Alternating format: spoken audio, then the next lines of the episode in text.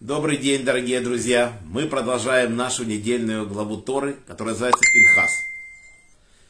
И написано в главе Пинхас, что землю разделить нужно по жребию. Это не так просто, как кажется. Допустим, если это что-то, представляете себе одинаковый вид, то есть земля вся одинаковая. Но земля Израиля невероятна, она имеет пустыни, она имеет побережье и горы. Все, все возможные варианты есть. Есть места, которые хорошо плодородят, есть, которые меньше дают плодов. Как это разделить?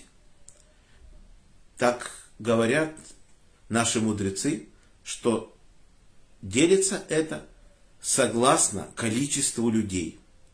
Обращается внимание на что? Деньги получает человек, который вышел из Египта. Вот он пришел, у него была семья, и мудрецы ведут расчет. Сколько земли он получит? Какая земля выпала колену? И какое там плодородие?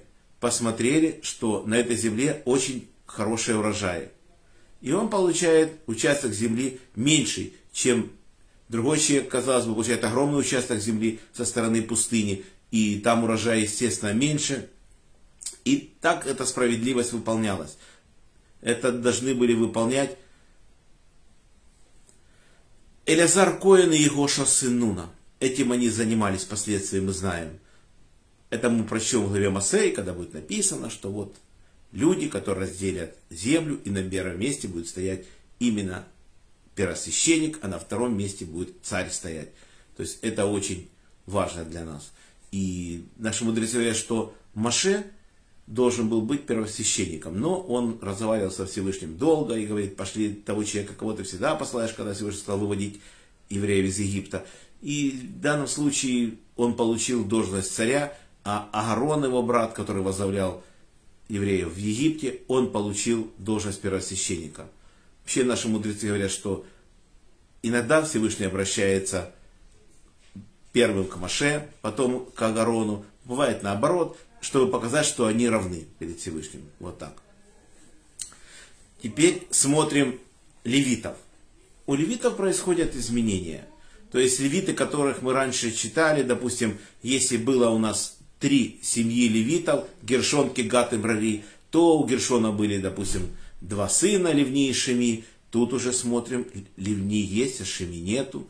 А также мы знаем, что у других тоже были, допустим, допустим, семьи Махли и Муши, это, это дети, дети они мрари.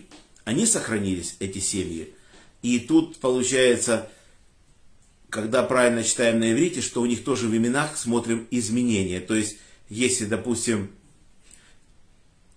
Кигат, допустим, так и остается. А вот если берем Карах, то Кархи пишется, надо почитать это слово Кархи, какое-то изменение. То есть, пишет Раша, что это говорит о том, что семья Караха не полностью, получается, получила, если имеется не Караха, а его отца Ицгара, не полностью получила, не полную долю получила, меньше их как бы численностью, может, за, за поступка Караха. В общем, вот такие вот вещи. То есть, это, это углубленно читать и долго, чтобы разобрать более детально здесь. Но факт тот, что не хватает некоторых семей здесь.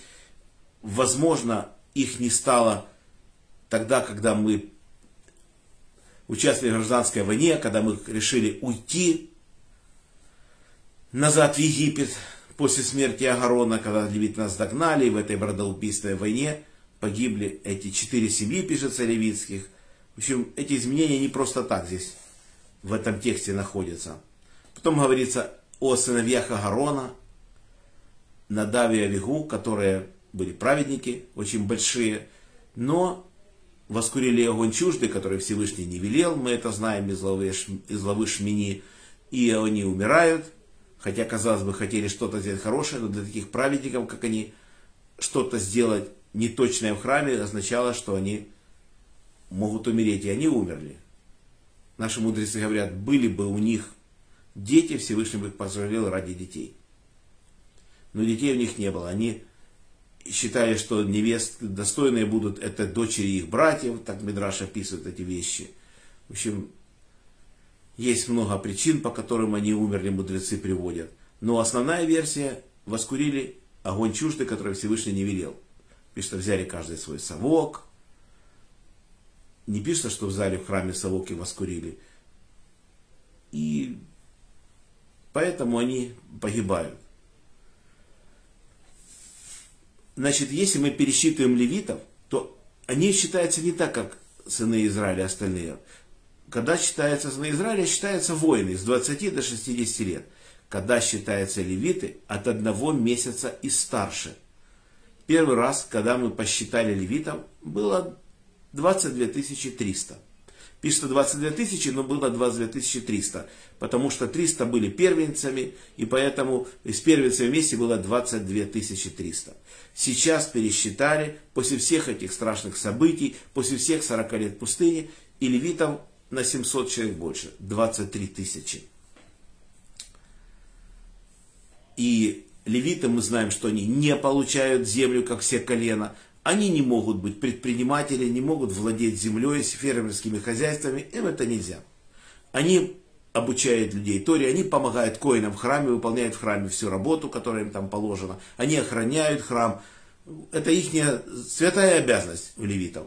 Они получают 48 городов, 6 городов убежища, 3 города на одной стороне Иордана, 3 города на другой стороне Иордана и 42 города левитских есть различия. То есть город-убежище служит для того, что если случилось несчастье, человек не хотел никого убивать, и приводит Тора пример, человек рубил лес, и слетело топорище с топора, и убило человека, который рядом с ним работал.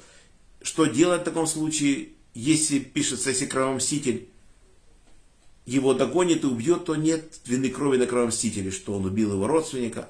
И, а если у него есть возможность, должен бежать в один из этих городов, и тогда он приходит, регистрируется в город убежище, и его будут судить, и если докажут, что убийство было неумышленным, то человек остается жить в городе левитов до смерти первосвященника страны.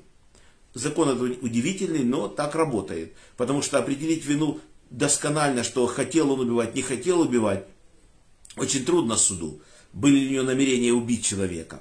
И поэтому Всевышний решил таким образом, что вот справедливость будет, если человек получил наказание это жить в городе левитов всю свою жизнь до смерти первосвященника, а если первосвященник уже может старенький, он уходит из этого мира, то он сразу свободен. А если он молодой, может там всю свою жизнь прожить.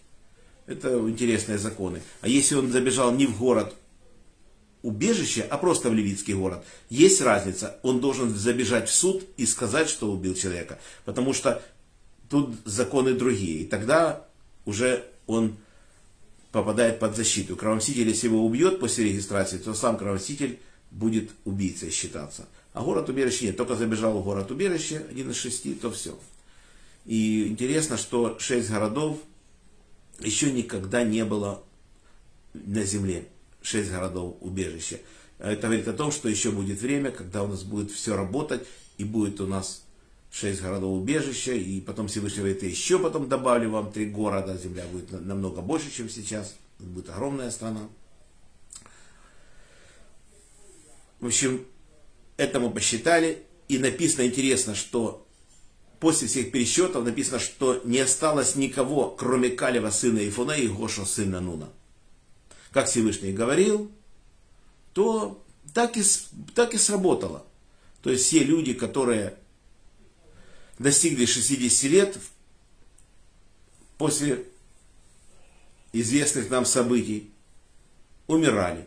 Но есть интересные вопросы к этому месту, потому что мы знаем из устной традиции, что написано у нас в трактате Макот, написано, что есть Два самых счастливых дня в году. Это у нас 15 ава и Йом-Кипур, день, когда с нас снимают грехи, мы счастливые люди. Но что касается 15 ава, то в этот день мы знали, что люди, которые исполнилось 60 лет, ложились в могилы и должны были дождаться смерти. И умирали так. Так умирали каждый год люди. Но когда это был 40 год пустыни, ложились люди в могилы, уже утра нет, живые. Ложили это 9, 9 ава ночь. И так 10 ава, и так прошло 7 дней. И когда прошла ночь на 15 ава, мы поняли, что Всевышний уже нас пожалел. И получается, что эти люди живые. Поэтому нам очень трудно понять этот комментарий. Вот э, здесь написано, не осталось из них никого, будем искать. Пока комментария не нашел, почему тут так написано. Но я думаю, что мы найдем. Если будем хорошо учить Тору, мы найдем ответы на этот вопрос. Потому что если что написано в устной традиции, это обычно просто мы не можем сразу понять некоторые вещи. Вот так вот. А на сегодняшний день наш урок заканчивается.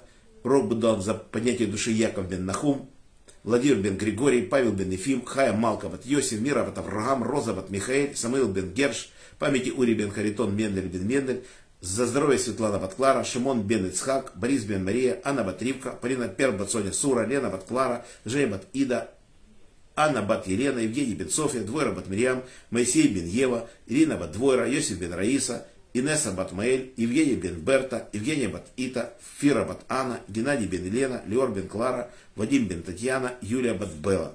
Мазла Бараса Згула, Ирина Бат Ури, Арон бен Ури. Загорший дух Арон бен Двойра, Денис бен Нахум, Авигаль Бацара. За Парнасай бриют Владимир бен Рая, Марина Батрая, Борис бен Марина. Всего хорошего Олегу Марченко. Всем браха Парнаса Калана. Мазал то, чтобы это время не грешили, изучали Тору. До следующих встреч. Делитесь видео с друзьями. Всего хорошего. До свидания.